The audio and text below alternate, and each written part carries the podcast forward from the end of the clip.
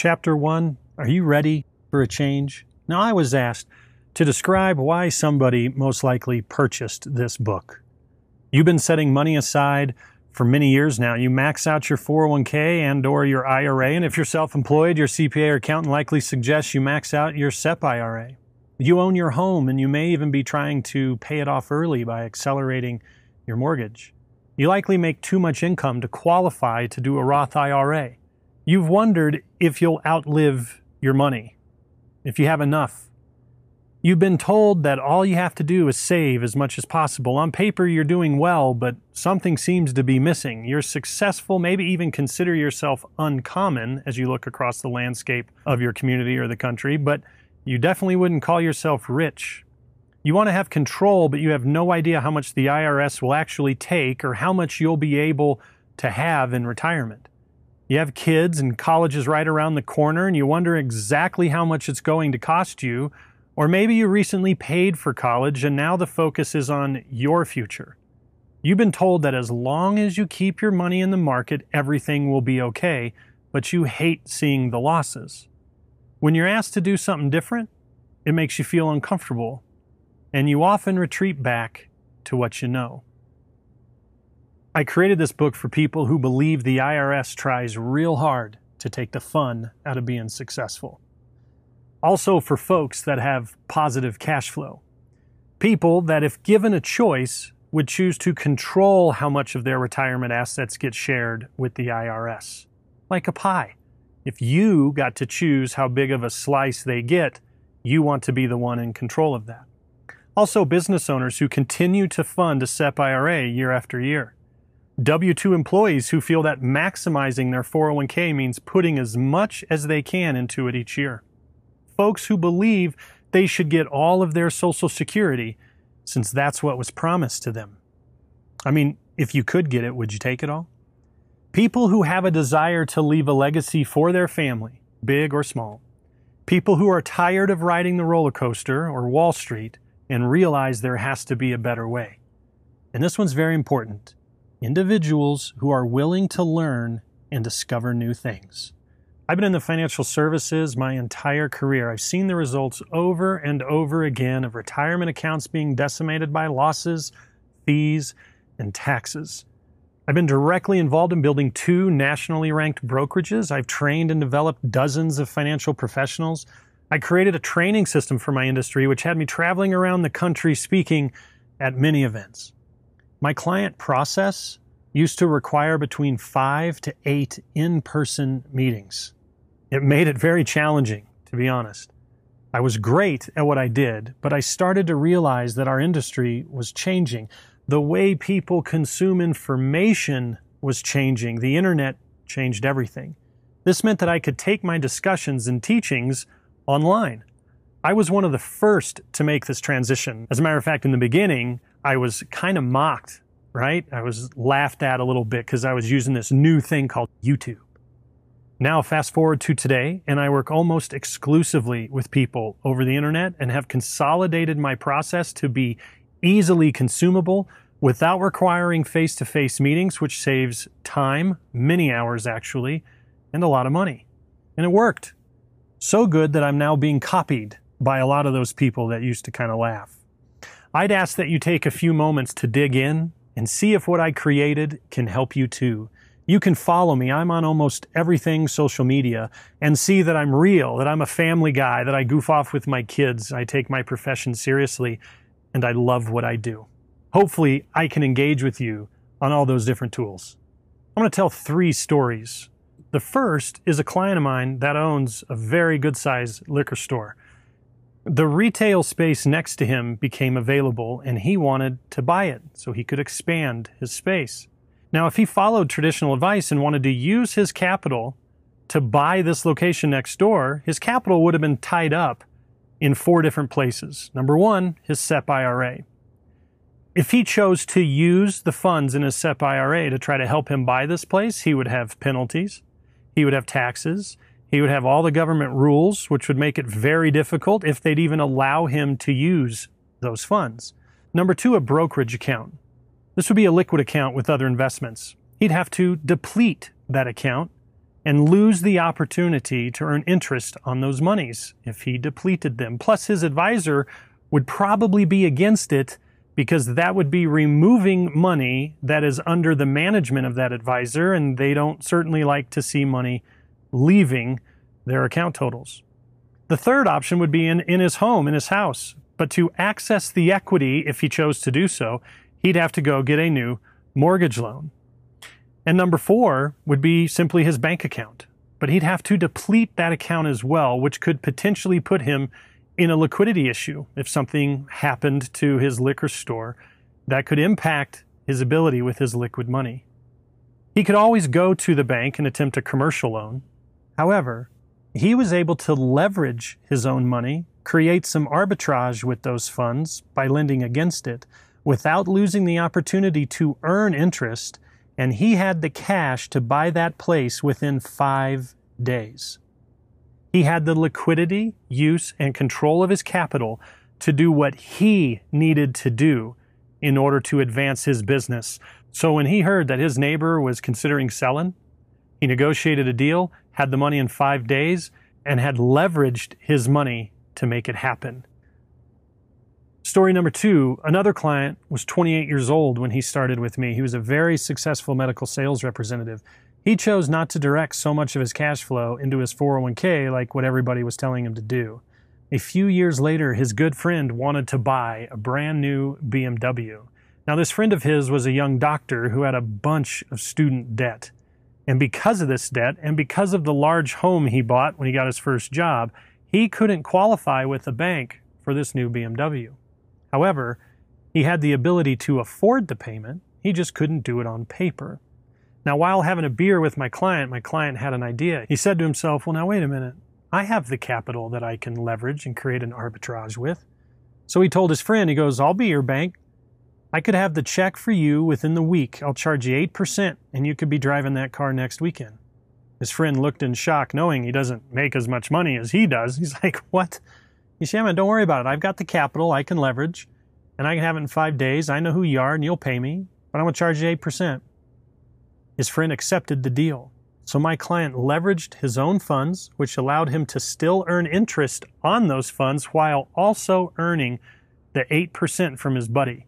He couldn't do that with his 401k. He really couldn't do that with his other investments. Story number three is that of another client whose first kiddo was going to college. Now, he had planned and prepared for this day, but he planned and prepared in a different way than most. The summer before his kid was going to school, he leveraged his funds to buy a property off campus for his daughter to live in and have some of her friends live there. Now, he paid cash for the house, which meant he did not have a bank mortgage loan against it. He had a loan against his funds, but since those funds were the collateral, he had no monthly payment on that either. Now, his daughter's friends who also lived in that house paid rent. Now, without a a payment on the funds he leveraged, without a mortgage payment on the home, he used the rent money to pay for his daughter's college expenses, tuition, everything. His second daughter went to the same school and they did the same thing. After she was done, he sold the property, paid off the loan that was against his funds. Remember that loan that was against his collateral? But his funds never stopped earning interest that entire time. Because he created an arbitrage, he was able to use the rent money to pay for college. So then I have to ask the question how much did college truly cost him? Almost nothing. You see, he got a loan against his capital, used those proceeds to buy the house, no mortgage payment on it, used the rent from his daughter's friends to pay for their college, and then when they were done, sold the home to pay off the loan against his collateral. It was brilliant. Now, these stories were possible because these individuals decided to take control. And the only way they could have done this is by taking that one step to be in control of their capital. I want to start with the history of this idea. I've had this in my head for around four years now, and I just haven't taken the time to properly put it together in between other projects. I'm sure that's something you can relate to. However, it's time to get it done.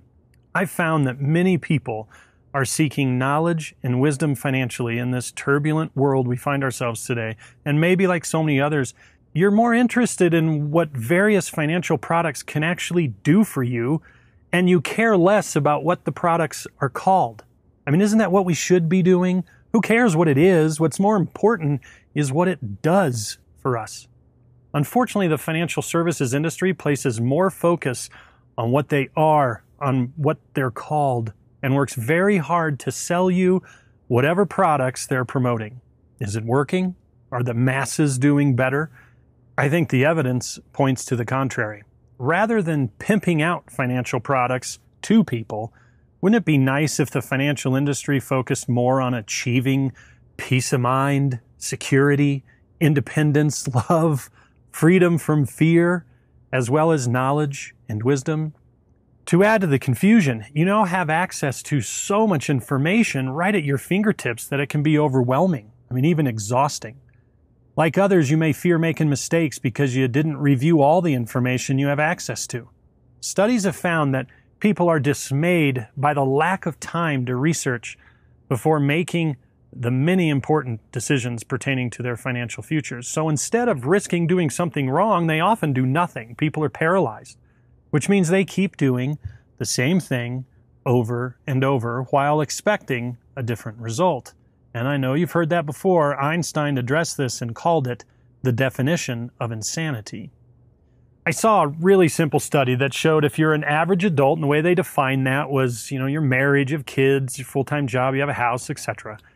And they found you have approximately 10 hours per week where you really don't have anything going on and you choose maybe to sit down and watch TV. Have you found that you just don't use those 10 hours researching your financial future? I mean, even if you did, would you feel sure about it? Wouldn't you rather work with someone who can help to filter the information you need so that you can get excited and feel confident about the choices you're making?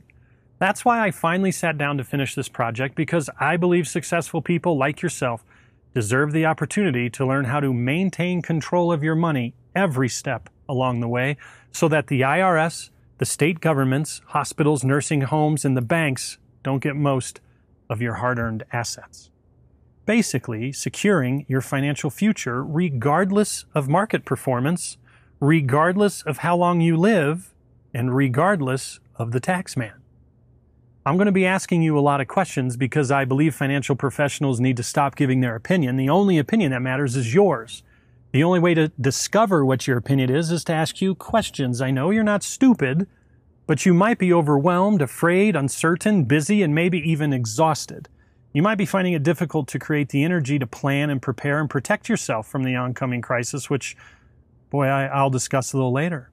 So, by asking you questions, we can find the opportunity for success rather than failure, and a future filled with certainty rather than uncertainty.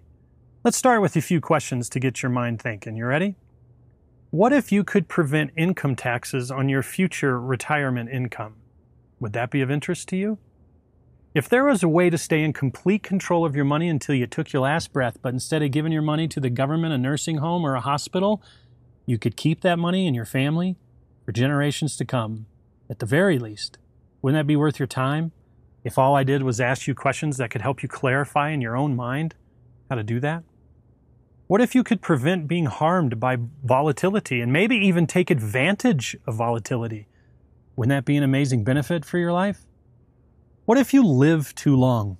What if you outlive your money and or your income?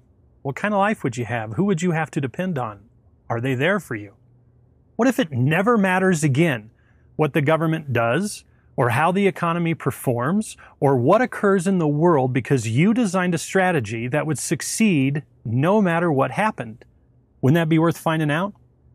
Did you know studies reveal that human beings will do almost anything not to have uncertainty, would you believe they would even be willing to listen to or read a financial book if it could eliminate uncertainty? Did you know the American people are being called upon at this current moment in time to tolerate uncertainty at the highest level ever seen in our country's history? If we could reduce or eliminate that uncertainty so you could be more in control rather than being controlled, couldn't you find an hour to dig in and learn how?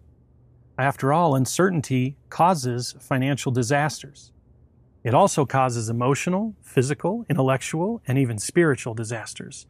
And what's so hard to witness is the fact that it's totally unnecessary. So I have some goals for you with this audiobook. I'm going to show you how you can double your spendable income in retirement using the same cash flow you have today to build your retirement savings. I'm going to show you how you can obtain a tax exempt retirement regardless of your income level and regardless of the state you reside in. I will also show how you can contribute as much post tax money as you want beginning today, even if you're disqualified for a Roth. I'm going to decrease the exposure your assets have to lawsuit and litigation immediately. I'm going to show exactly how you can create opportunities for arbitrage to get unlimited rates of return instead of relying on the market. I'll show you how to maintain control of your assets every step of the way so that the nursing homes, banks, and the government don't decimate your savings. I'm also going to decrease the impact of any future tax increases. I'll also show you how to go from having very little control over the taxation, the rules, the penalties, and the income when it comes time to using and accessing your assets, both current and future assets to turning what you're already doing into a powerhouse of control and leverage. This ultimately can save you hundreds of thousands of dollars, which means you get to spend it and use it instead of losing it. And finally, even if you pass away, I'll show you how your plan can continue on. So, as you can tell here, I'm all about outcomes and getting you results, and that's what this audiobook is all about. I know without any doubt that this information will change you and your family's lives forever. I find that people wait until the last minute to make financial decisions, and more often than not, they make a mistake. By sharing this information, I am positive it will change you and your family's lives forever. And when we're finished, you will know something that I believe 95% of people in America don't know. I am so confident in this book that I'll make that claim once more. I know without any doubt that this information will change you and your family's lives forever, regardless of your income level and regardless of the state in which you reside. Next up, we're going to dive into Chapter 2 and talk about the necessary mindset required to make this happen. So let's get started. Chapter 2 In this book, I'm going to show you how to go from having very little control over the taxation, the rules, the penalties, and the income when it comes to using and accessing your assets, both current and future assets, to turning what you're already doing into a powerhouse of control and leverage. This ultimately can save you hundreds of thousands of dollars, which means you get to spend it and use it instead of losing it. There's potential that this is going to be uncomfortable at first, but primarily what I ask is that you be coachable. As I mentioned before, nobody likes the know it all, and it certainly doesn't help here. So be willing to admit you may have gotten some things wrong. It's important to understand, though, to benefit from this book, it is not a requirement that you have hundreds of thousands or millions of dollars already. What you do need is the mindset that desires success. If you want to succeed as much as you want to breathe, then we'll get along just fine. Again, I believe the IRS tries real hard to take the fun out of being successful. If you believe that our government should be able to take as much of your money as they want or need, then you can stop listening or reading right now. The work you put into this one time will change your life and your family's life forever. We're going to discuss and build a simple, not easy, but simple plan, and you'll need to have these five things. Number one, a job either self employed or employed. Number two is a part of number one, I guess, because you certainly can be retired, but you need to have retirement income. Number three, positive cash flow. Number four, current liquid assets. And number five, retirement accounts. Believe it or not, even though these haven't been taxed yet, these can, in some cases, offset some future tax burdens and can be an excellent component to designing what we're going to go through. In chapter three, it's what I call the income game understanding if you're common or uncommon. Boy, that one's going to surprise you. In chapter four, the financial pie. I referenced it before. if given a choice, how much would you want to share with the IRS if it were up to you? In Chapter 5, Climbing a Mountain, the three phases. These phases represent our financial journey from start to finish. In Chapter 6, Understanding the three types of money. In Chapter 7, covers debt, that four letter word, and how it relates to your 401k. In Chapter 8, how much will you share with the IRS? And I call this one bucket number one. In Chapter 9, how much will you share from bucket number two? In Chapter 10, how much will you share from bucket number three? In Chapter 11, how much will you share from bucket number four? In Chapter 12, the 10 minute lesson how to tie those four buckets together. In Chapter 13, it's titled The Debtor, the Saver, and the Wealth Creator. Chapter 14, Leveraging Your Assets for Cash Flow instead of depleting. And then finally, the appendix. Chapter 3, The Income Game Understanding if you're common or uncommon.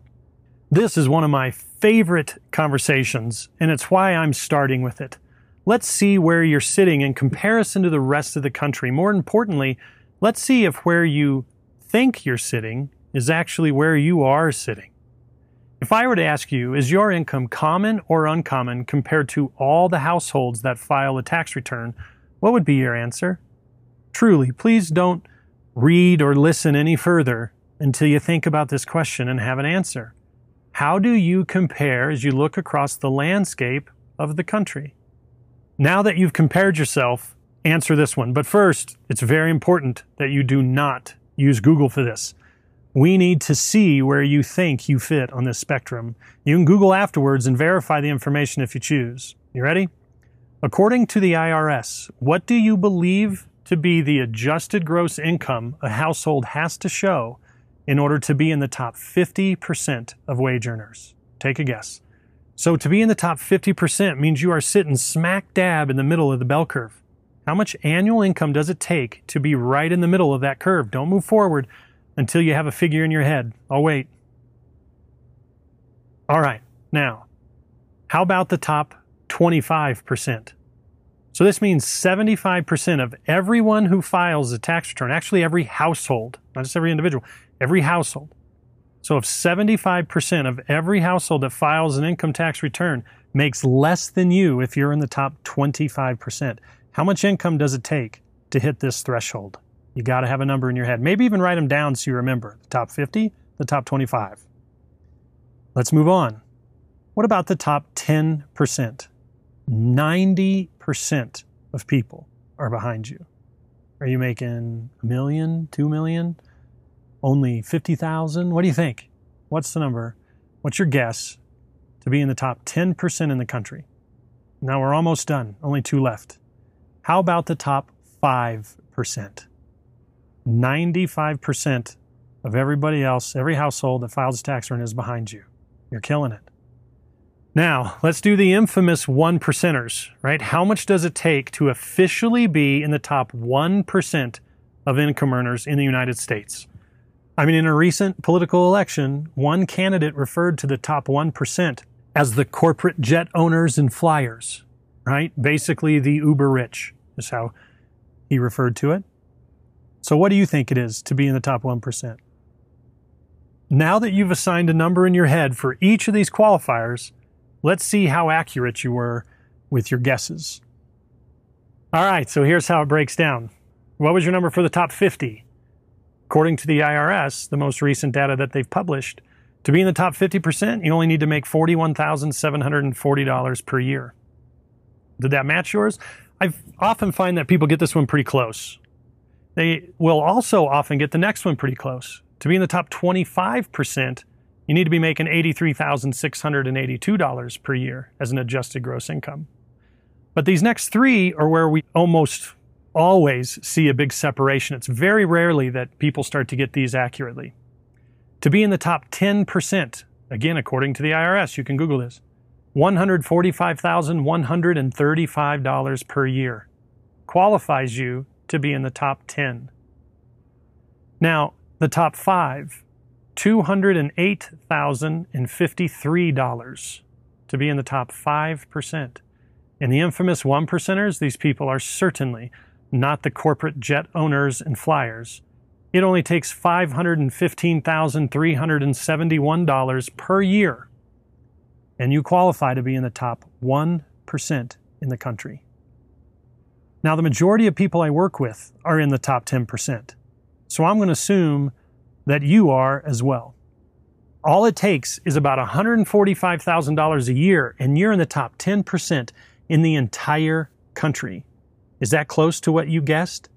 Did you by chance say something like $3 million a year, like a recent very successful realtor that I talked to the other day? For the top 10%, she predicted 3 million. She was convinced you had to be well into the millions to be in the top 10% level and above. So think about the people that are making 145 grand a year of income. They're paying their bills, trying to save money. They're doing all the things that everybody else is doing, and they don't feel like they're getting ahead. In fact, a lot of times they look at their friends and their neighbors and they think, gosh, they seem to be doing a lot better than me, a lot better than us. Is this you? The truth is, if this is you, if you are in the top 10 and above, you are not common at all. You make more money than 90% of Americans. That is definitely not a common position. This, of course, leads me to a few questions. When it comes to financial planning, should you then be using common strategies or uncommon strategies? Should you be doing the same common things that everybody else is doing to get ahead? Or do you think perhaps maybe you should start to look at money with an uncommon approach? What I'm trying to help you understand is that your income is not common by any means. Now let's take this to the next conversation as it relates to taxation. We need to know who pays the taxes in this country. And here's the crazy part. How much of the overall federal tax bill do each of these thresholds pay? This one's really interesting to me. So the top 50% pay 96.89% of all income taxes. This means that the bottom 50% are only responsible for 3.11% of all income taxes collected by our government. The top 25% pay 86.1% of all income taxes. The bottom 75% of taxpayers only pay 14.03% of the entire federal tax burden. The top 10% are responsible for 70.08% of all income taxes. The top 5% pay 59.14%. 5% of our taxpayers pay over half the entire income tax collected. That's unbelievable. And the top 1% pay 38.47%. They are responsible for almost 40% of the income taxes. Isn't that amazing? One thing for sure, I believe it's very fair to say that there is a limited pool of people for the government to increase taxes on. I mean, would you agree? Who will be responsible to pay for the future tax burdens our country is facing? Do you think it'll be those who are common or those who are uncommon? How's that make you feel? Think of this as well. The IRS data also tells us that 82.34% of the people make less than 75,000 per year. 82%. Think about that for a minute. With all the enormous issues we have with an aging baby boomer population, Social Security, Medicare, Medicaid, pensions, interest on debt, all this COVID bailout that we're having to do, this list gets real long really fast. How in the heck can our government get what it needs from those earning less than $75,000. They can't. You are the biggest tax target for our government.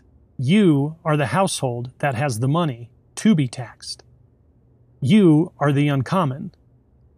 If this is true for you, then why in the hell are you following common advice?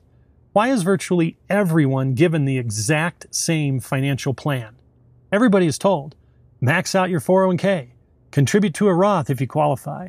Pay down your house. Keep your other investments in the market because you don't want to take it out when it's high because it's doing great. And you don't want to take it out when it's low because you lock in your losses. Pay cash for college if you can. Pay cash for cars if you can. Blah, blah, blah. A brand new employee, fresh out of college, is getting the exact same advice as the 45 year old employee who's making over $250,000 a year at that same company. The final question in this chapter remember earlier, one of the requirements I said is you need to be coachable. You need to be willing to learn something new and take action. So here's this final question. Now that you know where you're sitting, are you willing to learn uncommon strategies that help you protect yourself and your family from the future tax harvesting that is surely awaiting you? If so, then let's keep going. Chapter 4 The Financial Pie How Much Do You Want to Share? This just gets better and better as we dig in. I have a simple illustration to help us define and discover something you want. It's really easy. How much do you want to share with the IRS? Now, that seems potentially like a stupid question, but let's take a look. Pretend for a moment that I draw a simple circle which represents a financial pie. This pie is 100% of all of your wealth, both current and future wealth. Now, if I took a knife and I started in the middle of the pie and made the first cut to the edge, and then I handed you the knife and asked that you make the second cut, which would represent how much of this wealth you want to share with the IRS, how big, and this part's key, if it were up to you, how big would you make that slice? Now, if you're still with me, then I'm pretty confident I know how you answered. You said something like, I wouldn't give them beep. I wouldn't give them crap. I wouldn't give them anything. I'd put the knife down, Kelly. I've heard that. I'd give you the knife back, sir. Now, this is very important because I also believe you deserve the opportunity to get what you just stated you wanted. I mean, after all, if, if it were up to you, you would want all of your money exempt from the IRS. You just made that claim. Me too. Now, I've had the privilege of speaking in front of many groups, and I've asked so many times for a show of hands for those people who think taxes are going up. The room is typically full of hands in the air. I then ask, keep your hands up, that if given a choice, you'd be willing to let the government carve out as much as they want from your financial pie. All hands go down. Every one every time I've been in a room, big or small, and asked those two questions. This is virtually the universal response. Now, getting back to the last chapter about being common or uncommon, please tell me how the traditional plan, your traditional financial plan, accommodates this for those who are, in fact, uncommon. It reminds me of the purpose of a bomb shelter and a tornado shelter. A bomb shelter has one single purpose to protect you from bombs. People in Tornado Alley run to their tornado shelters when the sirens go off with one expectation that their shelter will protect them from the tornado. So please answer me this. How in the world does it pass financial compliance standards to refer to a 401k or an IRA as tax shelters? The very last thing they protect you from is taxation. Earlier, I referenced an appendix to where I have some other ebooks for you. Make sure to check out my ebook, The IRA versus the Roth IRA, Brother A versus Brother B. You'll be quite shocked to learn the mathematical reason the government prefers one over the other. So let's get back to your financial pie. If the current tax code allows you to control the knife, would you do it? I mean, truly, I want to ask that one again. If the current tax code allows you to put the knife down and control the slice, would you do it? I'm serious. It comes down to whether or not you want it. You definitely don't need it. For me, I want my pie and I want control of the knife. I'm assuming you're the same. Let's keep going. Chapter 5 Climbing a Mountain The Three Phases. Okay, so over the years, I've come up with an analogy that I feel is the best analogy to help somebody get the big picture of their entire financial life. And it's really simple.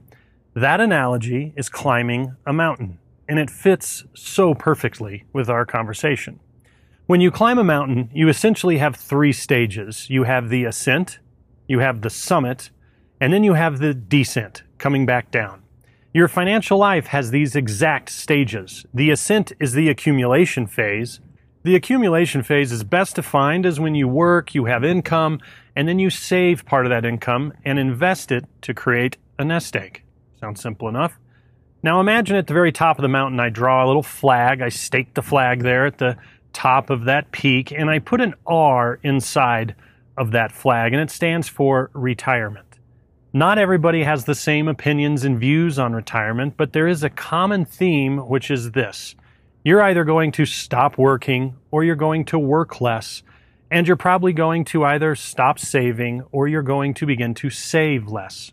At that point in time begins the descent, which in your financial life is the distribution phase. The distribution phase is where you replace either all or some of your income with income from your assets. Now, unfortunately, the financial services industry both starts and stops everything they do at the accumulation, the ascent phase. People get to the top and they have no distribution plan, no exit strategy, nor have they been prepared for the complexities they will face coming down. And the analogy holds true just as more people die coming down a mountain than going up, more people have financial ruin on this side of the mountain than when they're trying to accumulate. Can you relate to this? Do you know anybody that's experienced challenges during retirement? So, one of the things that makes me unique is that I do very little on the accumulation side because most of my clients are great at creating money for themselves or they have advisors that are doing it. My expertise looks at the end game first because just like climbing a mountain, you must take the tools with you on the way up that are required to get down. The IRS loves it when you're standing on the summit without these tools. This is where my knowledge and expertise comes to life. So let me show you. It's important to understand that there is a rate of return on each side of the mountain.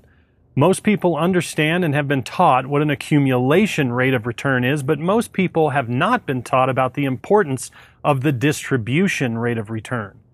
The rate of return on the accumulation side, the easiest way to remember this one is it's a rate of return on your money. So I'll give you a, just a real simple example. If somebody has $100,000 and they have a 5% accumulation rate of return, it's 5% of the 100, which means they now have $105,000.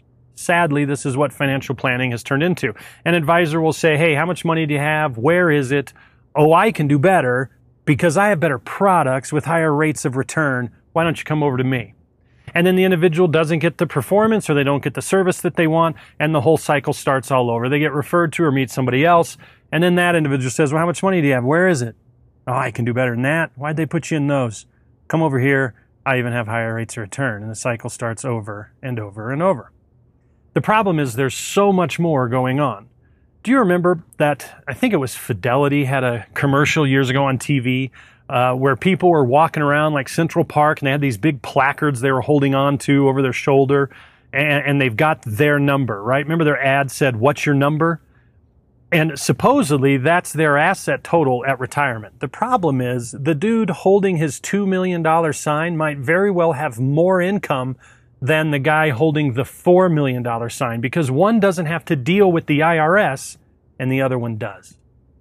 So let's talk about distribution rate of return. This one is no longer on your money. The best way to remember it is that it's of your money. I'll give you an example. Let's say that someone has accumulated $1 million. I'll just say for argument's sake that it's in a 401k. If they want to turn that million dollars that's in the 401k into income for the rest of their life, they now need to be focused on the distribution rate. The accumulation rate is now really irrelevant. If you want to retire at normal retirement age, which is somewhere between 62 and 66, your industry standard distribution rate is about 3%. They call this calculation the Monte Carlo.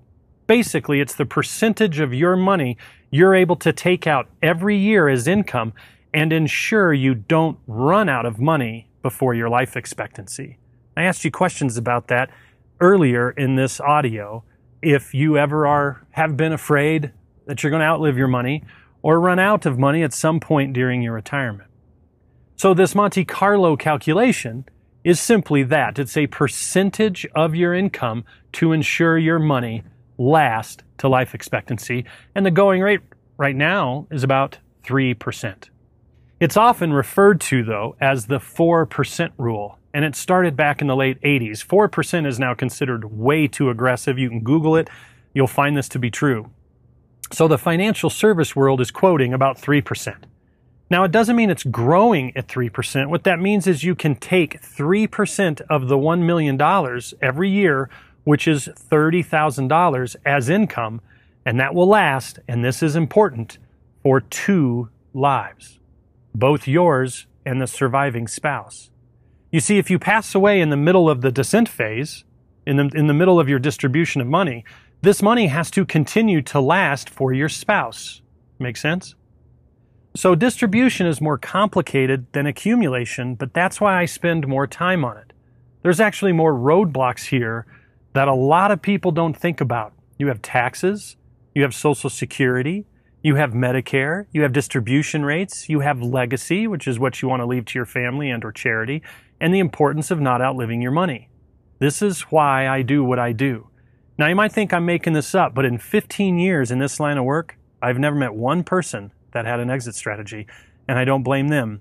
I blame the traditional financial planning. By the end of this, you'll understand the exit strategy. Now, I believe it holds true. As I mentioned earlier, more people die coming down the mountain than they do going up. That's the way it is for Mount Everest. You can Google this statistic as well. For those people who die on the expedition of Mount Everest, 73% of them die in the descent phase, meaning the moment they turn around, whether they made it to the top or not, the moment they turn around to begin the descent is the most deadliest part of the entire expedition. So that would beg the question do you think they plan for the descent? Of course they do. It's the most important part of that entire expedition is the descent. So financially, we need to be in that same mindset. We need to have the tools, we need to have the strategies in place so that when we're coming down the mountain, we're not being decimated financially. So let's keep digging in. Chapter 6 Three Types of Money. Okay, so let's get back to the pie the circle that I had you imagine that I drew that represented all of your assets, both current and future assets, and I asked you how much of it did you want to share with the IRS. Let's go back to that to that pie. There's three types of money that make up this pie. The first is accumulated money. That's defined as money that you've saved and are currently saving. Pretty simple. Second, we have lifestyle money. This is the exact opposite of accumulated. Accumulated is saving money for tomorrow, and lifestyle money is spending money today to enjoy whatever lifestyle you want. Now, the goal is to eventually have enough in your accumulated pile that can fund your lifestyle, right? The third type is what I call transferred money. And this is defined as money that you're losing unknowingly and unnecessarily. A great example is what you told me earlier. You said that if you could, you'd want all of your assets exempt from the IRS, from taxes. If that were possible for you, but you didn't know it, and therefore incurred unnecessary taxes, then that would be a transfer of your wealth that did not have to happen. True? A second very common transfer is Social Security. Now, here's an important question Do you believe you'll get your Social Security benefits when it's time? Did you by chance say anything like, I doubt it, or probably not, or who knows, I'm not counting on it?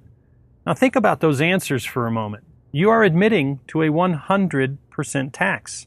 I mean, we threw tea in the Boston Harbor over 200 years ago for taxation without representation, and now we're just going to shrug off 100% taxation with representation? Isn't that ridiculous? Remember how I believe they create obstacles to get in our way? Well, this one is huge.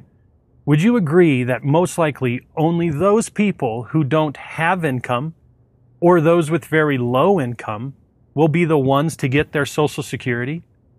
And that those with good income won't? Boy, I can't stress the importance of not only understanding this paragraph, but also answering those questions. Please don't just fly past this one. When I asked you, do you believe you're going to get your Social Security? If you said no, why?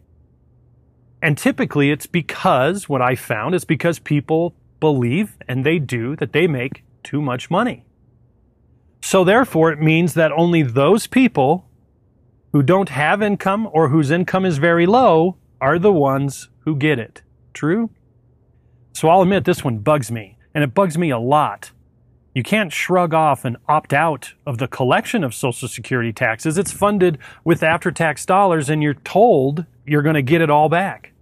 So, regardless of how successful you are, if you could get all of your Social Security during retirement that was promised to you, would you take it? If that were possible for you, but you weren't aware how to do it, then this would be another big example of an unnecessary transfer of your wealth. I mean, this one is huge, and I'll show you the impact in just a moment. So here's my big picture philosophy I focus on the transferred money to relieve some pressure from the accumulation money in order to make sure the lifestyle happens at a high level if this were possible. Do you see how it could benefit you? I sure do. And I love this stuff. Let's keep digging in. Chapter 7 Debt the four letter word, and how it relates to your 401k. Now, let me give you another example of a wealth transfer and how this relates to the descent phase of planning. This one is easy to demonstrate. How do you feel about debt? There certainly is good debt and there is bad debt. Now, I'm going to give you a hypothetical example of a bad debt, and I want you to tell me what you think of it. All right?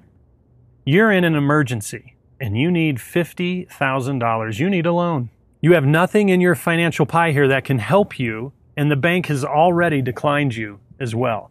As a last resort, you come to me and you say, Hey, Kelly, I'm in an emergency and I have exhausted all possible avenues and I need to borrow $50,000. Will you lend it to me? And I quietly say, Yes. Then proceed to write you a check I add the word loan to the memo line and I slide it over the desk to you. Now, before you cash my check, what two things do you want to know about it? I'm confident you said the terms and the interest rate. Great. Here are the terms. I say this Look, man, I know you're struggling financially. The last thing I want to do is burden you right now with the monthly payment. Just take the money. There are no terms for now. Sounds good so far, right? Maybe. But then I say, here's the interest rate. One day down the road, at some point in the future, when you're back on your feet, I'm going to want my money back. And based upon my needs at that future time, I get to determine then whatever interest rate I want to charge you and make it retroactive to today. Now, how do you feel about that loan now? Horrible, right? What I just described was the worst possible debt imaginable debt that's payable at an unknown interest rate with unknown terms, all of which are controlled by me, the lender. Now, believe it or not, I just described to a T the financial vehicle most Americans own, and my guess is you do as well. Any guesses? What I just perfectly described was a 401k and an IRA. I used to have a mentor of mine that liked to say this phrase let that run past your brain real slow. I always like that phrase. I'll explain what I mean. Let's pretend you have a 401k with a $1 million balance and you bring the statement to me. My first question is always this How much of this money is yours? What's the only answer you can give me? There's only one. The only answer you can give me is I don't know. It's so important to understand this truth. Neither you nor I nor any financial planner or tax expert on the planet knows how much of this $1 million is yours. Why? Because the government hasn't decided how much they want to take yet. You have a partner in this thing, and they've been riding all along with you the whole time. You getting this? At some point, you're going to want to take the money out of this account, so you ask your planner, How much should I take out this year? You might add this should I take out more this year because taxes are going up next year? Or should I take out less this year in case taxes go down next year and I could take out more then? What's the only answer your planner can give you. The same answer you gave earlier. I don't know. This right here is why traditional planning both starts and stops at accumulation. There is no distribution strategy. Not because they suck, but because it's impossible to effectively create one since no one can predict the future. This happens every year. Heck, not one single planner even knows what next year's taxes are going to be, let alone every single year of your entire life expectancy as you're coming down the mountain.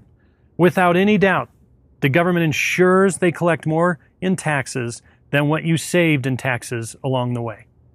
The only evidence you need is the fact that if you take this money out prior to age 59 and a half, they get to charge you an additional 10% tax, a penalty. So if you're deferring at the 25% tax bracket and take it out early, they get it at 35%. Do you really believe they have your best interest at heart above their own? Me neither. What's sad is the entire financial industry all of a sudden becomes no different than a waiter at a restaurant when they have clients in retirement with these types of accounts because all they can do is take an order. Well, Mr. Client, they say, I don't know. So how much income do you want to take out to fund your lifestyle? Okay, I'll initiate the order. Here's something to consider.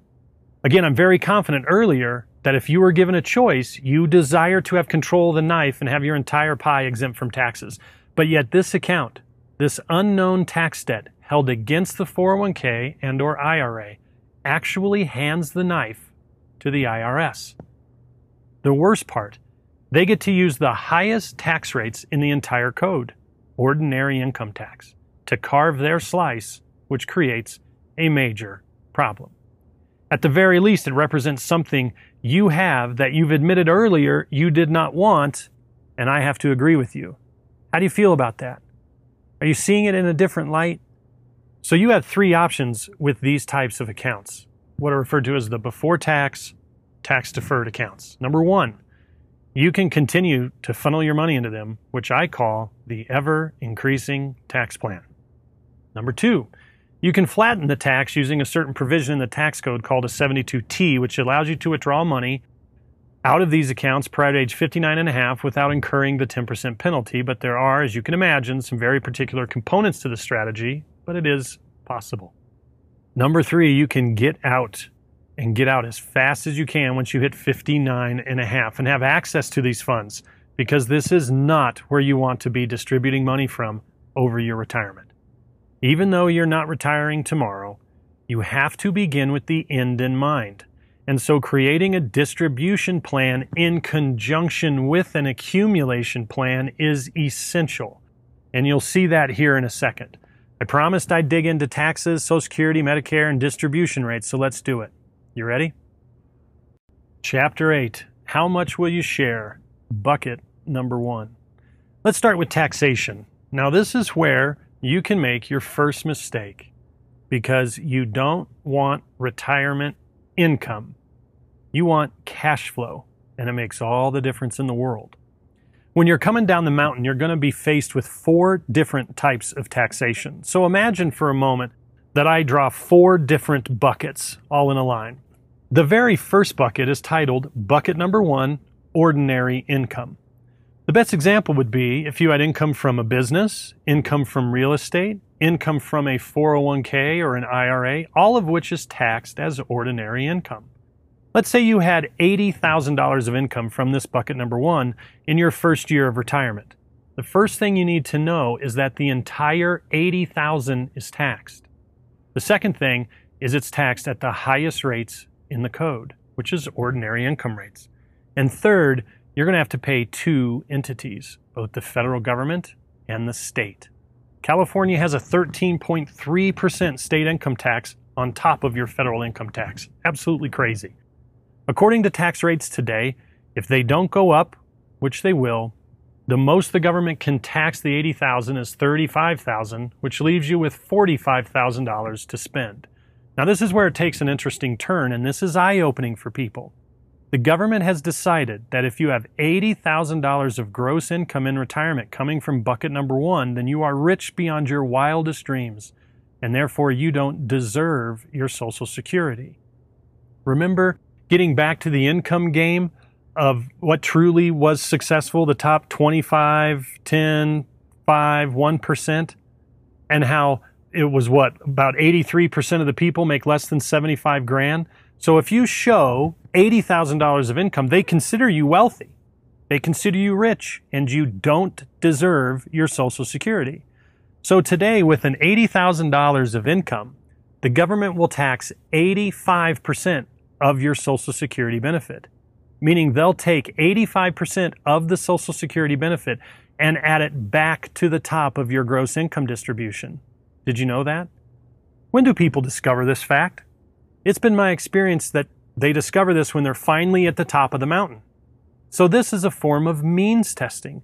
The government says that you have other forms of income and don't need your social security, so they take it from you. I've already explained why this totally boils my blood. This is double taxation.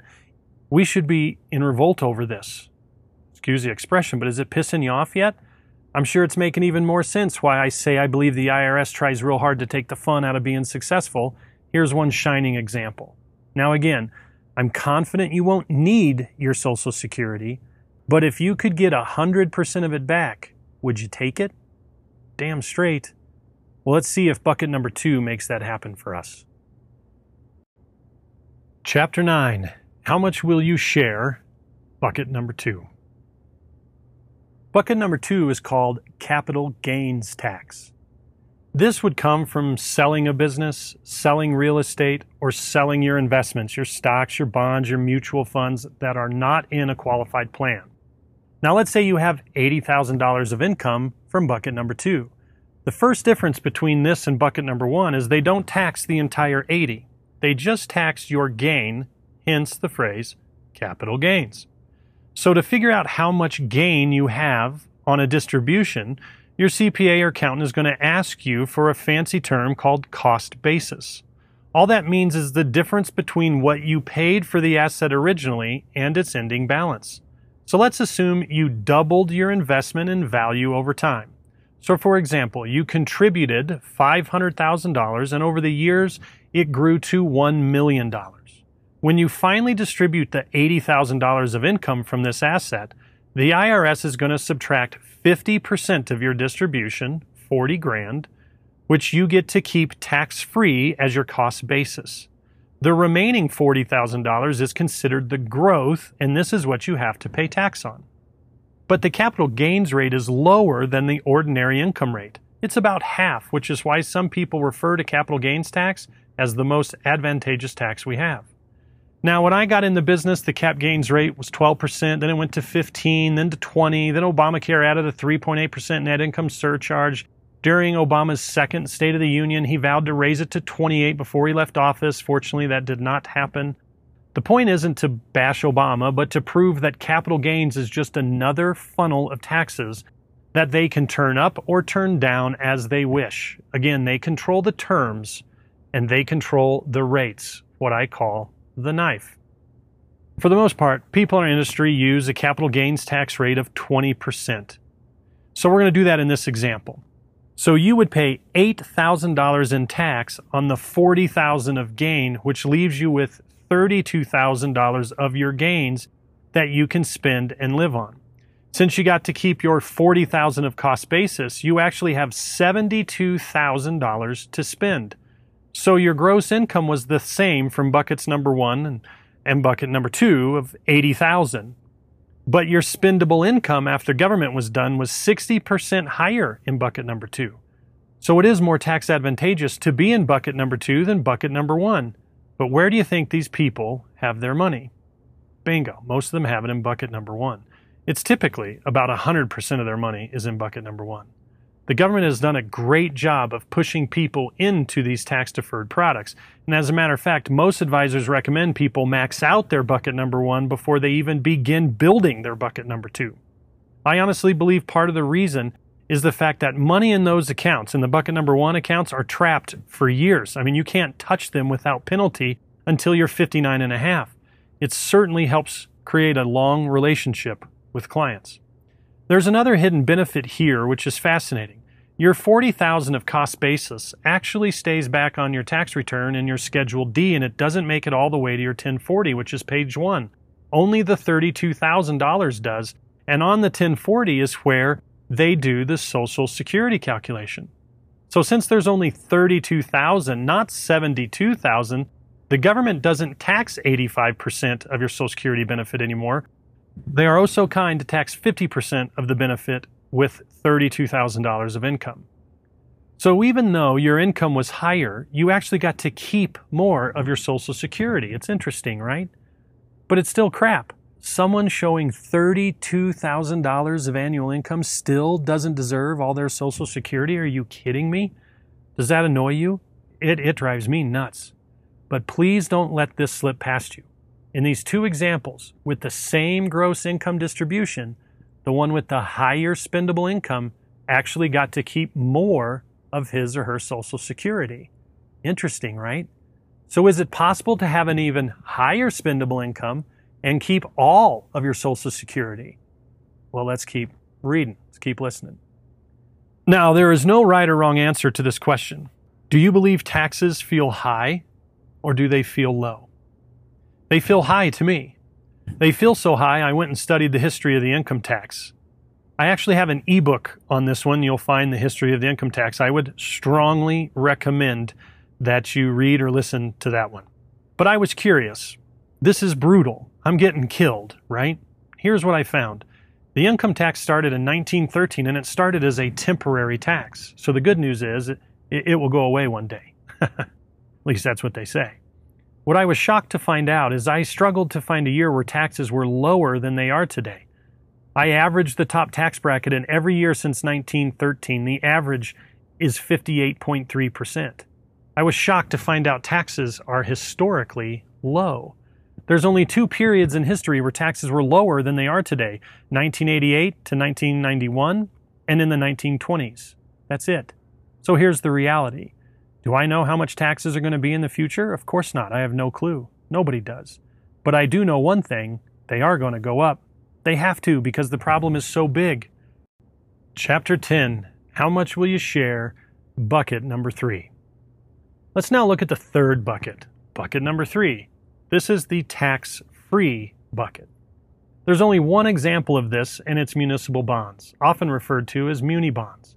If you have $80,000 of interest from a double or triple tax free muni bond, your tax bill is zero, and you actually are left with $80,000 to spend, which means we have another increase in income by moving over from bucket number two.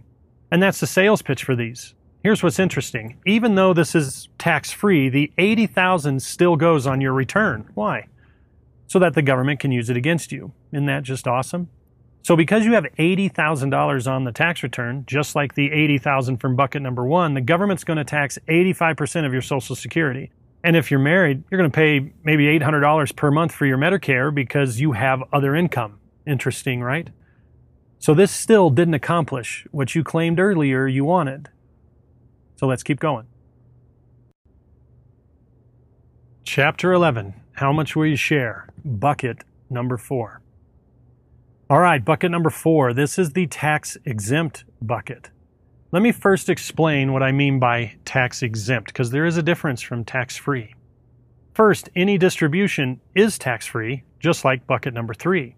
So if you used $80,000 for income, you get to spend all 80. What makes this different is the distribution is not means tested for Social Security or any other benefits for that matter. Why? Because it doesn't hit your 1040. So this means regardless of your income level and regardless of the state you reside in, if you show nothing on your 1040, then there's nothing to means test and you'd be able to have 0% of your Social Security taxed, meaning you get all of it. Please make sure this sinks in because this is key. Remember earlier, a few chapters back, when you agreed that those who make very little to no money are the ones who get to keep their Social Security? Hopefully, a little light bulb just went off. Well, if you're showing nothing on your 1040, doesn't that mean you're one of those showing very little to no money? Plus, you'd pay about $100 a month for your Medicare instead of 800 And you'd qualify for any government cheese that exists. I have a client right now who is receiving over $420,000 per year in tax exempt income, and he gets 100% of his Social Security he pays about $100 for Medicare He even qualifies for his state's EBT food stamp program. He doesn't do that though. He believes that's inappropriate, but he could get it. That's awesome, right? Wouldn't that be incredible? Would you like these results? I'll show you exactly how we did it for him. This is where I start to have a lot of fun in this conversation. Doesn't matter if I'm typing it out, if I'm on the phone, if I'm meeting with somebody. This is where it gets very interesting for me. So here we go. There are only two products in all of the tax code that fit into this bucket number four. First, the Roth IRA. Now, what's interesting is the fact that a distribution from a Roth generates a 1099R. I've asked many CPAs why this is, and really none of them know. Now, it's not because they're ill informed, it's because there really isn't an answer. I believe it's an IRS earmark. So, at some point, they can apply Roth distributions to the capital gains bucket in order to use it as a means testing for your Social Security. I mean, that'd be real easy for them to do. For now, it's tax exempt because it's a tax free distribution and it doesn't means test against your Social Security. But the government disqualifies successful people from this opportunity. If you make over 120,000 ish per year, then you begin to be phased out of being permitted to contribute money to the Roth IRA. I mean, that's, I find very interesting. It's fascinating to me. And I have a, I've got another ebook on the traditional IRA and the Roth IRA, Brother A and Brother B. Make sure to dig into that. There's a reason the government pushes people into the pre-tax accounts and why they disqualify successful people in the post-tax. Make sure to watch that, but it's fascinating to me.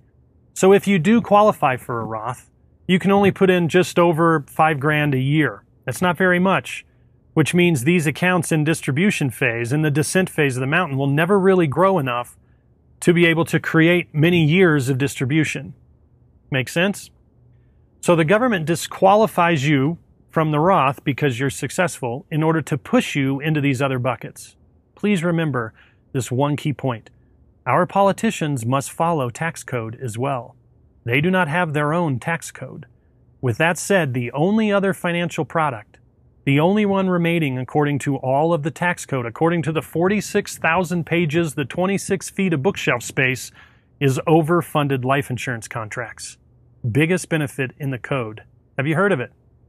The reason most people haven't heard a lot about or haven't researched it yet is because only 4% of all life insurance is actually overfunded. But who makes up that 4% is incredibly intriguing. First and foremost, it's banks. Banks have more of this than any other entity on the planet. As a matter of fact, they make up almost all of the 4%.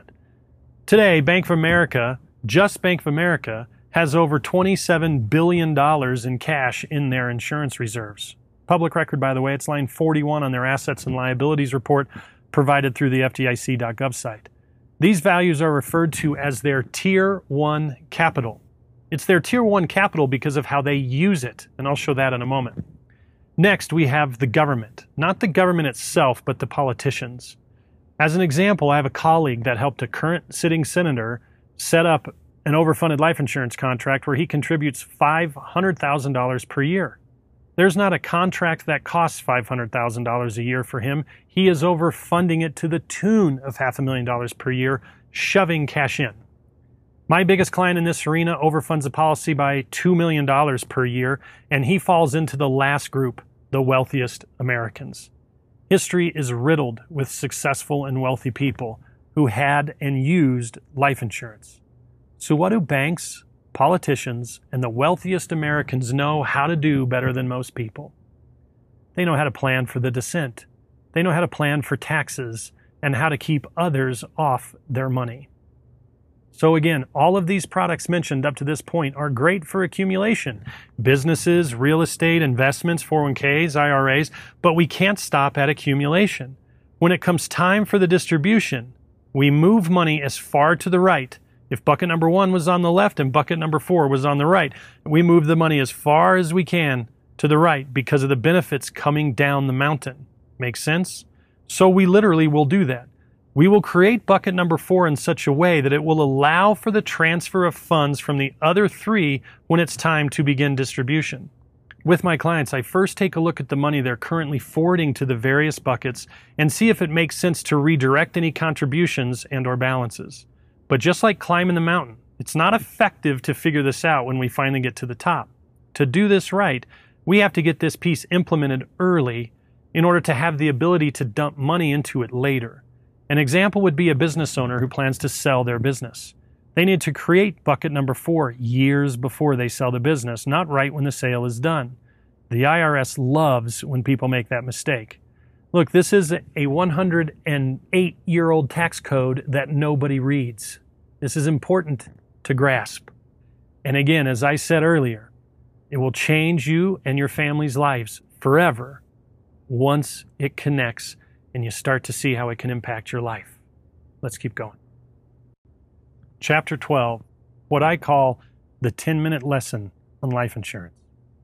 So let's do a quick lesson on overfunded insurance contracts to tie this together, and then I'll show you exactly how that client of mine is completely tax exempt with $420,000 of cash flow.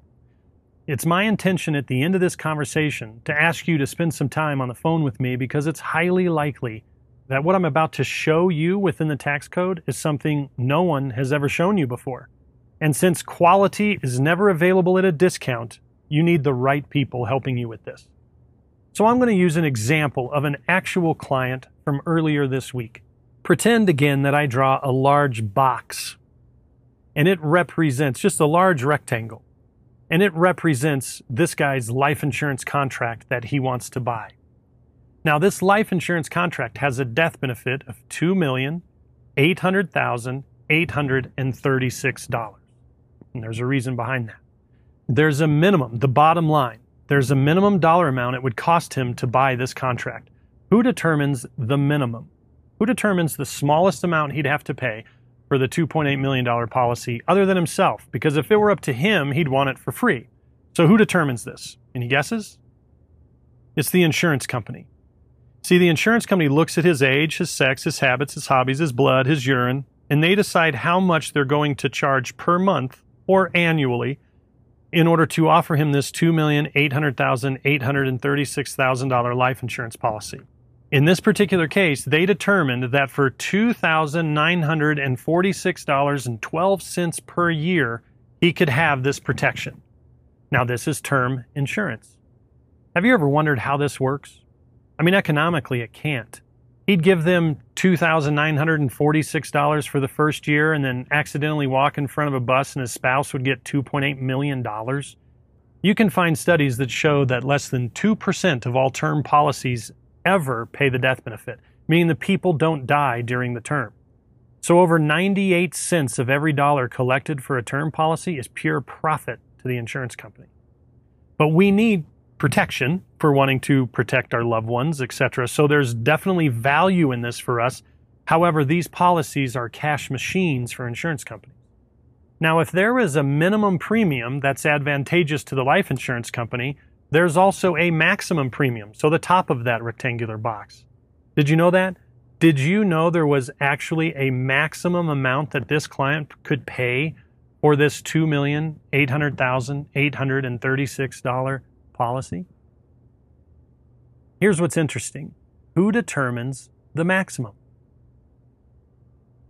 It's not the insurance company, and it's not him, it's our government.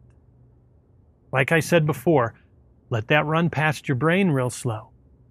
The US government sets the maximum. Now that causes me to pause and think about that fact for a moment because we know that they try to take the fun out of success. Why would the government give this guy, give you and me, a limitation on what we can do with our capital? Pretty easy, because they want to control our funds as much as possible. And the corresponding taxes of those funds. You see, this maximum, the top of this box, wasn't always present. Prior to 1988, you could put as much as you wanted, all at once, in an insurance contract. Interesting. In 1988, with the Technical and Miscellaneous Revenue Act, often referred to as TAMRA, the government established a maximum dollar amount for each policy by making one big change to insurance contracts. They discontinued the ability to dump all of your money in at once and receive favorable tax treatment. So there's no more putting a million dollars in one time and still maintaining a tax exempt status. Therefore, in order to receive the tax exempt benefit, they said you must put money in in the form of premiums more than once, meaning more than one premium payment. However, they didn't specify how many payments. Interesting, isn't it? Now, why would they make this rule? There's many reasons, but here's one thing that often happened back then, prior to 1988. If grandpa died and left a $200,000 tax-free life insurance death benefit to his son, his son could take the 200,000 and dump all of it into a new insurance contract on himself, resulting in all of this 200,000 being completely accessible and also completely tax exempt. When the son died, he left an even bigger tax free life insurance policy that's maybe worth half a million dollars, and his son would do the same thing. These monies were therefore never taxed. Ever. This is how the Kennedys amassed so much wealth. Well, it's one way of what they did with their wealth. There's countless ways that someone could end up with a large sum of money and want to protect it.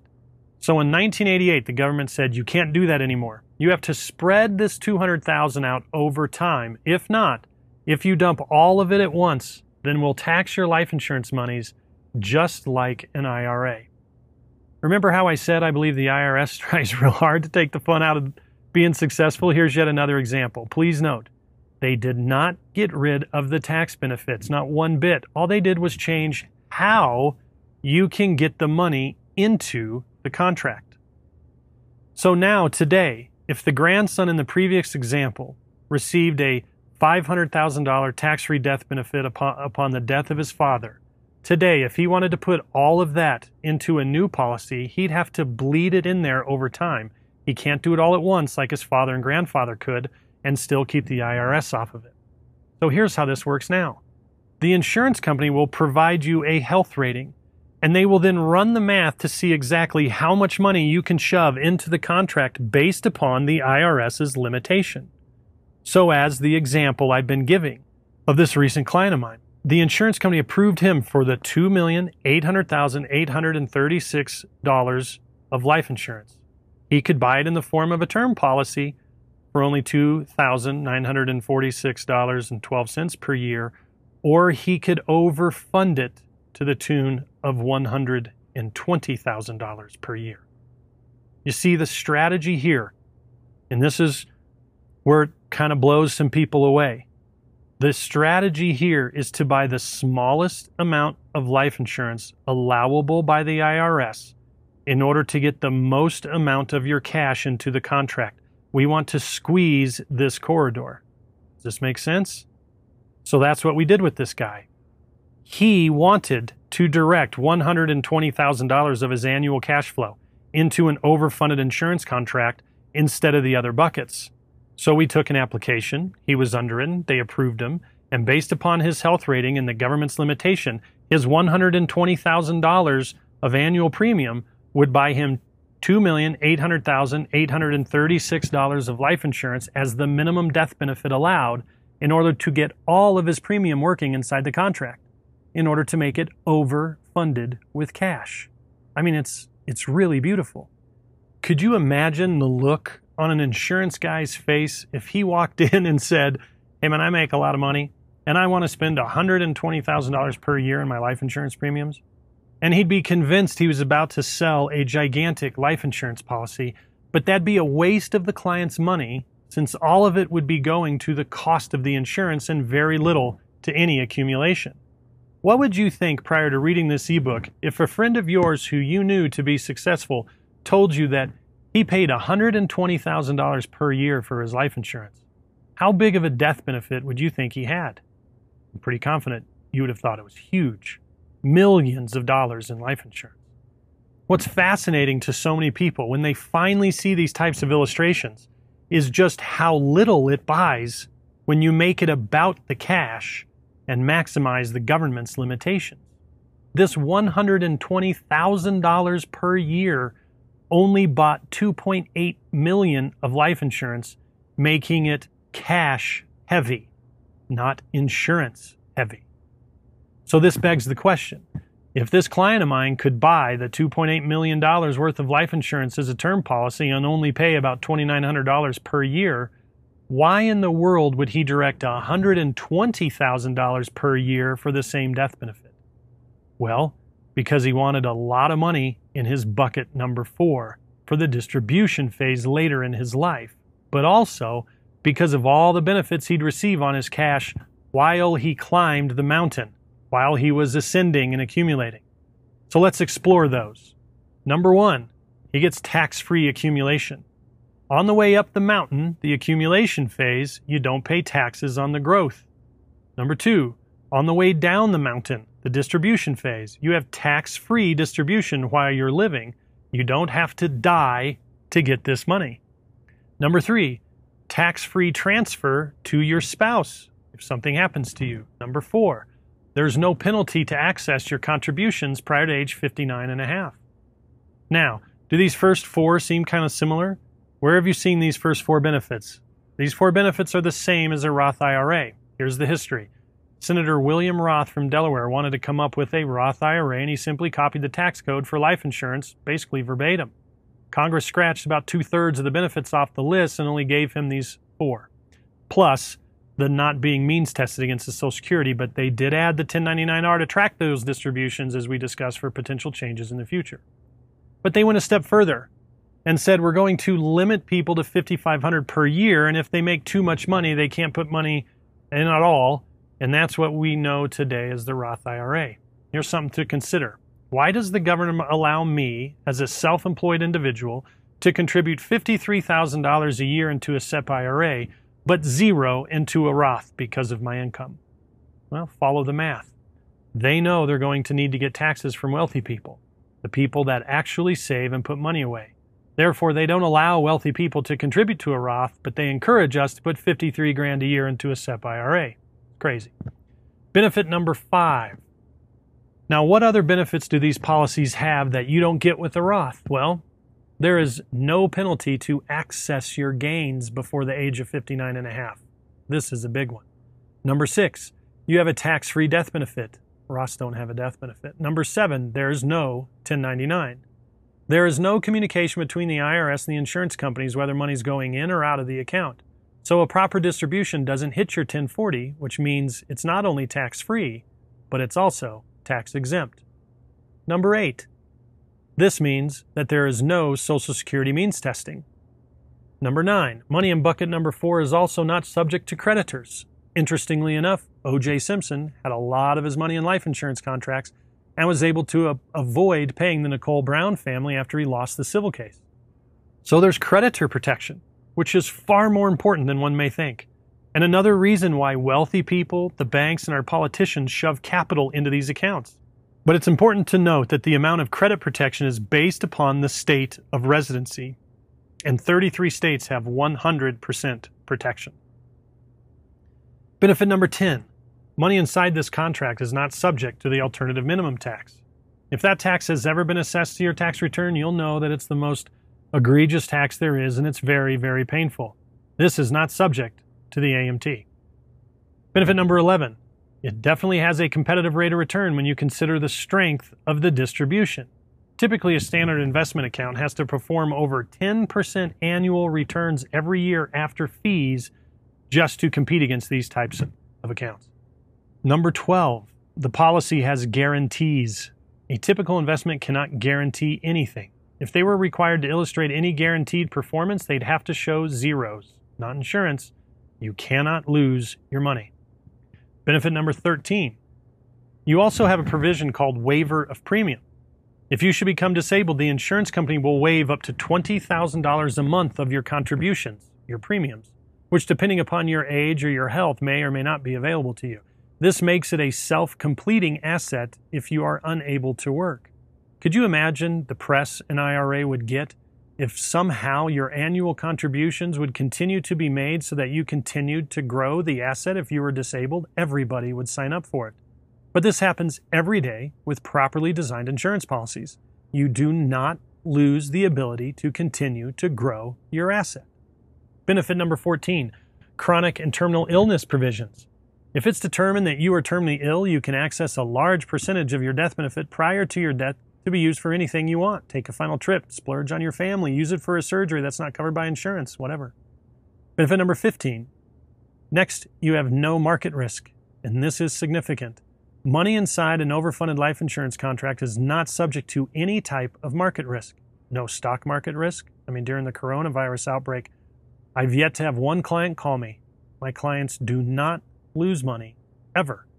People that have been overfunding their life insurance contracts with these companies have received growth every year without missing one year for the last 100 years. Benefit number 16 guaranteed loan provisions. No questions asked. This is a completely private transaction. Why would you take a loan against your values? I'll go into that in a moment. Benefit number 17 you have unlimited contributions. So, what if the guy that I referenced before doing $120,000 a year ended up having the ability to do 200,000 into a policy after he started his original one? Well, what we would do is we would direct an additional 80,000 into a second policy. This could be on his life or on his wife. Benefit number 18 these policies and their values fall under contract law, not tax law. Man, this is so huge. This is why I only use mutual insurance companies because the policyholder is an owner of the company, therefore creating contract law provisions. These things are as strong as ever and not susceptible to the political pendulum swings like the other buckets. And finally, benefit 19 Lastly, you can use money inside your overfunded life insurance contract as collateral. This last one is key. It's the critical component to how you not only use these monies while you're accumulating, but also later on in the distribution phase. It's a concept I call collateral capacity. And it's why banks hold billions and billions of dollars in these contracts.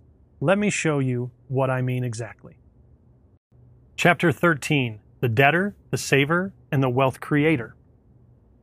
Pretend for a moment that I draw a line across a piece of paper. This is the financial zero line. I'm going to put a little zero on the left side of that line where it starts. You must remember that we finance every single thing we buy.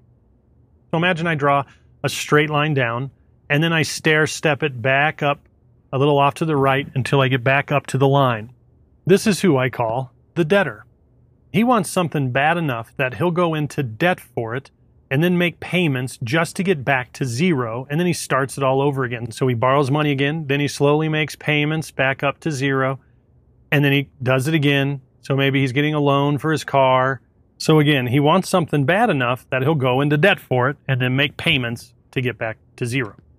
Now, the saver does the same thing, but instead delays the gratification until he or she has enough saved up then pays cash to get back to zero. So now imagine on top of that line, you got someone who stair steps up off to the right, and then they pay cash. They drop back to zero, and then they save up for, you know, another car, and then they pay cash, drop back to zero. So this individual then saves cash, pays cash.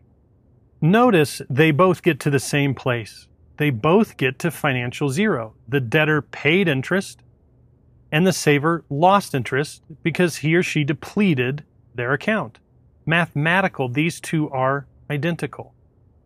Now, within this model is the third type, one who has collateral capacity, what I call the wealth creator. Here's why. Their money never stops compounding, even if they use it. So imagine I draw a slow curve that starts on the bottom left of that line and slowly curves up to the right. You see, if this individual wants to buy what these what the other two bought, then they simply put a loan against their assets. They use it as collateral, and then they pay off the loan. Just like the saver built her bank account back up, and just how the debtor paid off his debt. It's the exact same thing with the exact same outflow. Only the wealth creator never lost the ability to earn interest on their money. This is exactly what banks do. If you and I were partners on a huge construction project, let's say we're going to build a $100 million golf course in Florida and we went to the bank, would they loan us the money using the funds from their depositors? No way. They leverage their billions of dollars in their insurance contracts. So they'd borrow the 100 million from the insurance company and the insurance company would charge them maybe something like 4.5%. Then they'd charge us 7 to 8% and you and I would pay off the loan. But what happened to the bank's money? It never got off the compound interest curve. It never stopped earning. It was just simply used as collateral. Real estate's no different. If your home was free and clear right now, no mortgage, and you decided to put a mortgage against it, would the value change on your house? Of course not. The loan against the house has no bearing on the value of the house itself. This is the same way with an insurance contract. Chapter 14 Leveraging Cash Flow. So here's how this works once we decide to use the cash flow during retirement. This is the part I love about what I do. Again, I believe you deserve the opportunity to get what you want, which was stated earlier, to control the knife and have your assets positioned in such a way that when it's time to finally use those assets, you are completely exempt from both federal and state income taxes, regardless of the income level and regardless of the state you reside in. And here's exactly how you do it. We climbed the mountain properly and ensured we had the proper tools. In this case, we ensured you had a large amount of capital in your overfunded insurance bucket. The year we decide to use it for income, we take a loan against it. Loans are not a taxable event. They don't hit your 1040. Could you imagine if loans ever became taxable? I mean, holy crap, that'd be a huge disaster. If you took a mortgage loan and it counted as income to you, loans are not taxable. This is a loan, therefore it's completely tax free and doesn't have a place to go on your tax return, which means you have zero means testing for your Social Security and other benefits.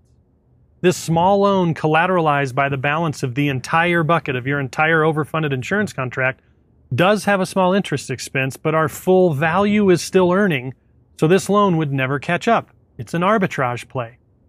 The next year we do the same thing, and so on and so on, all the while the entire balance is still earning. We collateralized our retirement spin down. There's an additional benefit to this that I, I, I didn't cover before. Because this is a collateral strategy, the amount we get out each year is higher than if we were just depleting an investment account. Insurance contracts can yield about a 6% safe withdrawal rate. So if this had a balance of a million dollars, we would receive about $60,000 of tax exempt income each year. Now, let's step aside from this for a moment and compare that to a traditional investment account that we'd have to have a much larger balance to compete against this. So, look, let's pretend we did not do the overfunded insurance contract and we decided to direct our money to some other investment account. Now, if this account also grew to a million dollars and we decided to begin using it for income, the withdrawal rate is about 3%. Remember that? Not 6%. So you generate about $30,000 of taxable income. Why? Well, for a few reasons. This is at risk, so it could lose it has to last for both lives of you and your spouse, as we discussed earlier. If you die halfway down the mountain, this money has to last. It has to last on for both of you. But it also has a depleting strategy instead of a collateral strategy. You see, if you withdrew money for your income, then the account balance shrinks, which affects the interest you can earn, just like the cash buyer. Then the next year, if you do it again, the account shrinks again. In the financial industry, the safe withdrawal rate, as it's called, is considered to be 3% because it's a safe number to ensure the money lasts for both lives and that you don't run out of money either. What happens over here in bucket number four if you die halfway down? So now let's get back to if we had the money in our overfunded insurance contract. If you die halfway down the mountain, what does your spouse get? That's right.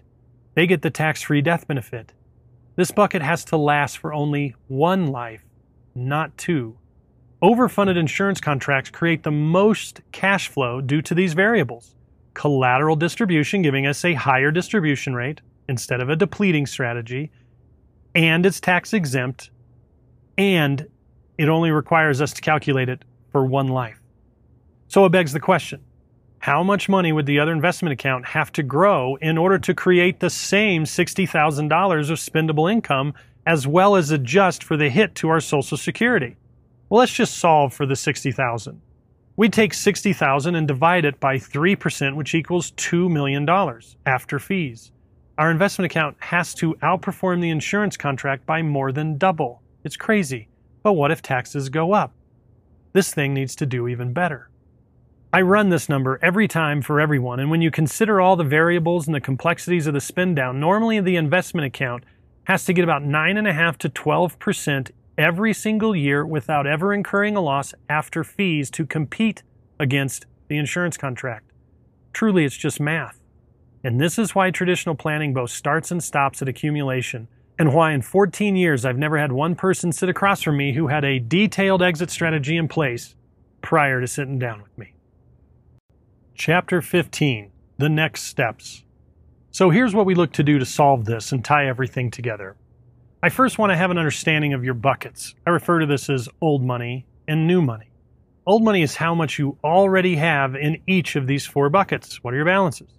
New money is that which you are adding to these either monthly or annually, and that you plan to do so going forward, as well as any future amounts like inheritances or the divestment from real estate or businesses.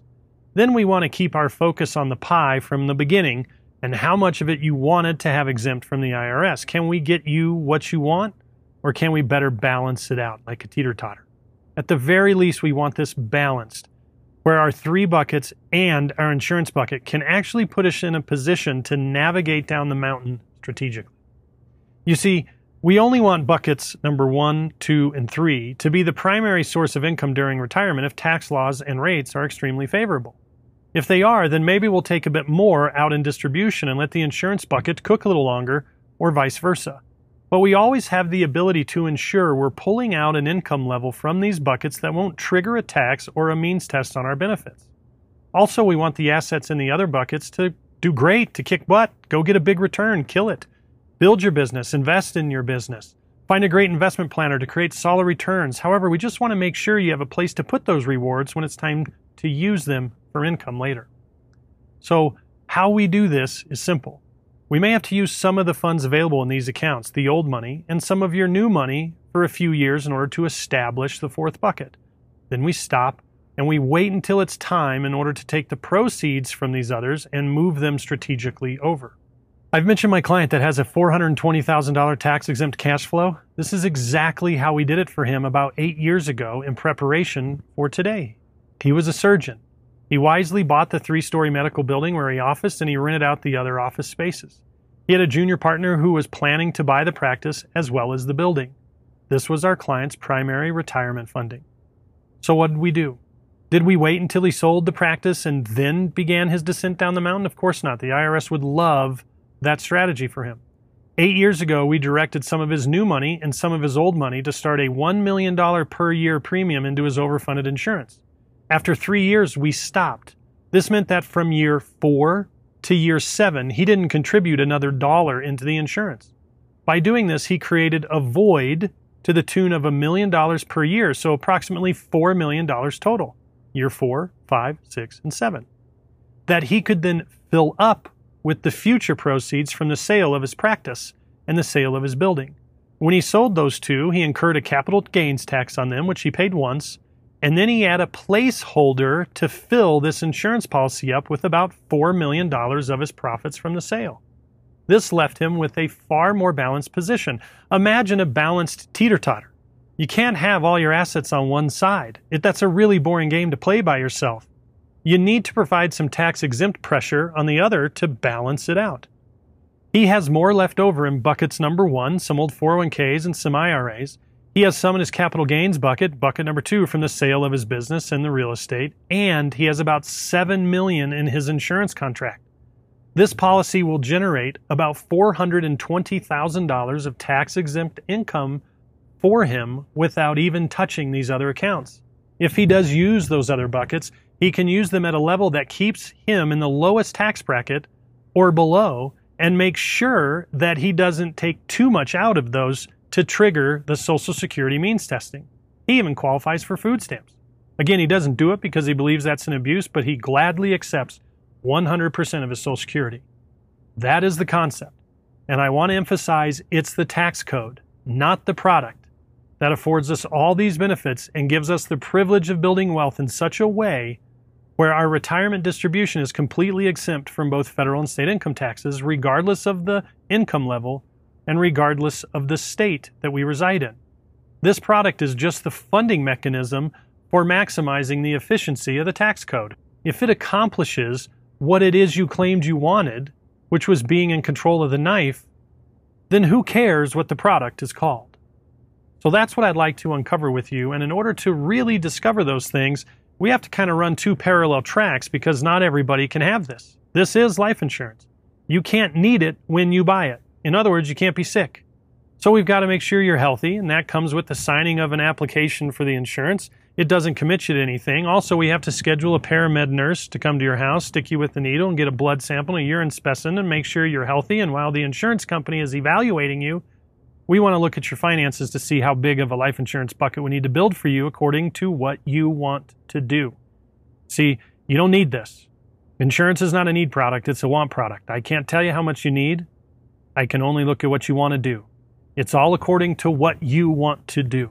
You tell us how much is in each bucket, how much you want in bucket number four, and we'll design it for you. I'm sure you have questions, so that's why I make my personal calendar available to you. Now, normally I charge $500 for an appointment, but if you've gotten this far, I want to give something in return. I really appreciate you digging in. And if you're looking to work together, then here's what I need you to do, and here's what I'm going to offer you. Go to www.financialcaffeineinsider.com and fill out my application. There's going to be a, a box to where you can enter in a code and enter in the word insider. And what that will do is that'll give you a $500 credit. So it's not going to charge you anything.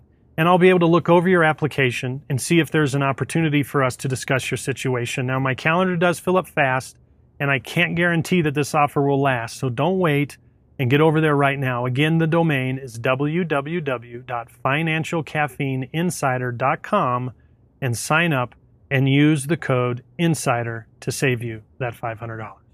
I look forward to hearing from you. Now, real quick, I want to briefly detail the additional ebooks I have available for you. And these dig into more individual topics but you'll be able to find these. One is on mortgages, and I call it the most misunderstood American dream. That one is, I believe, very important because, after all, there's what other assets do we place hundreds of thousands of dollars in liens against and borrow against those kind of assets? So that the mortgage discussion is very important. Again, as I title it, the most misunderstood American dream. The second is, as I've referenced uh, in this ebook already, the IRA versus the Roth IRA, brother A versus brother B, which is pre tax versus post tax, and the math behind it and why the government is more interested in brother A, the pre tax. Very important to understand. There is uh, a third one to SEP IRA or not to SEP IRA. That one's fairly similar to the brother A versus brother B, but uh, I think you'll like it.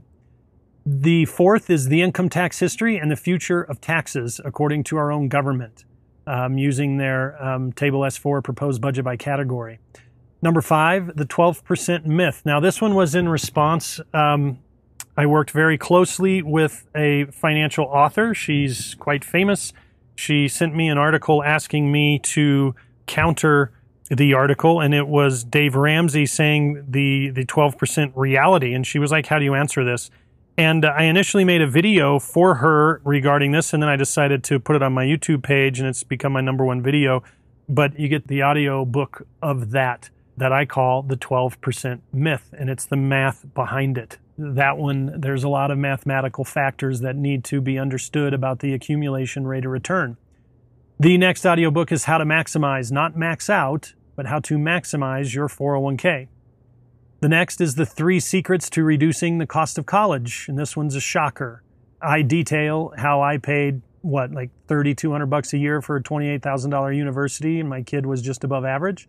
I've taught this for many years. I've traveled around the state of Colorado teaching uh, all the charter schools uh, these strategies. I even created a business, College Money Academy, that does this, but there are how you can implement the strategies of negotiation into uh, reducing the cost of college, it'll it'll shock you. So if you have a kiddo uh, in high school, strongly recommend you check that one out. And finally, the three strategies to pay for college. Cash is not the best. So if you think of the recent chapter in here of the debtor, the saver, and the wealth creator, obviously, if you can pay for college as a wealth creator, then uh, that's the most advantageous way. Now, these may not be available immediately, but uh, over time here, I'm going to be getting these things done. So uh, look forward to having all these at your fingertips.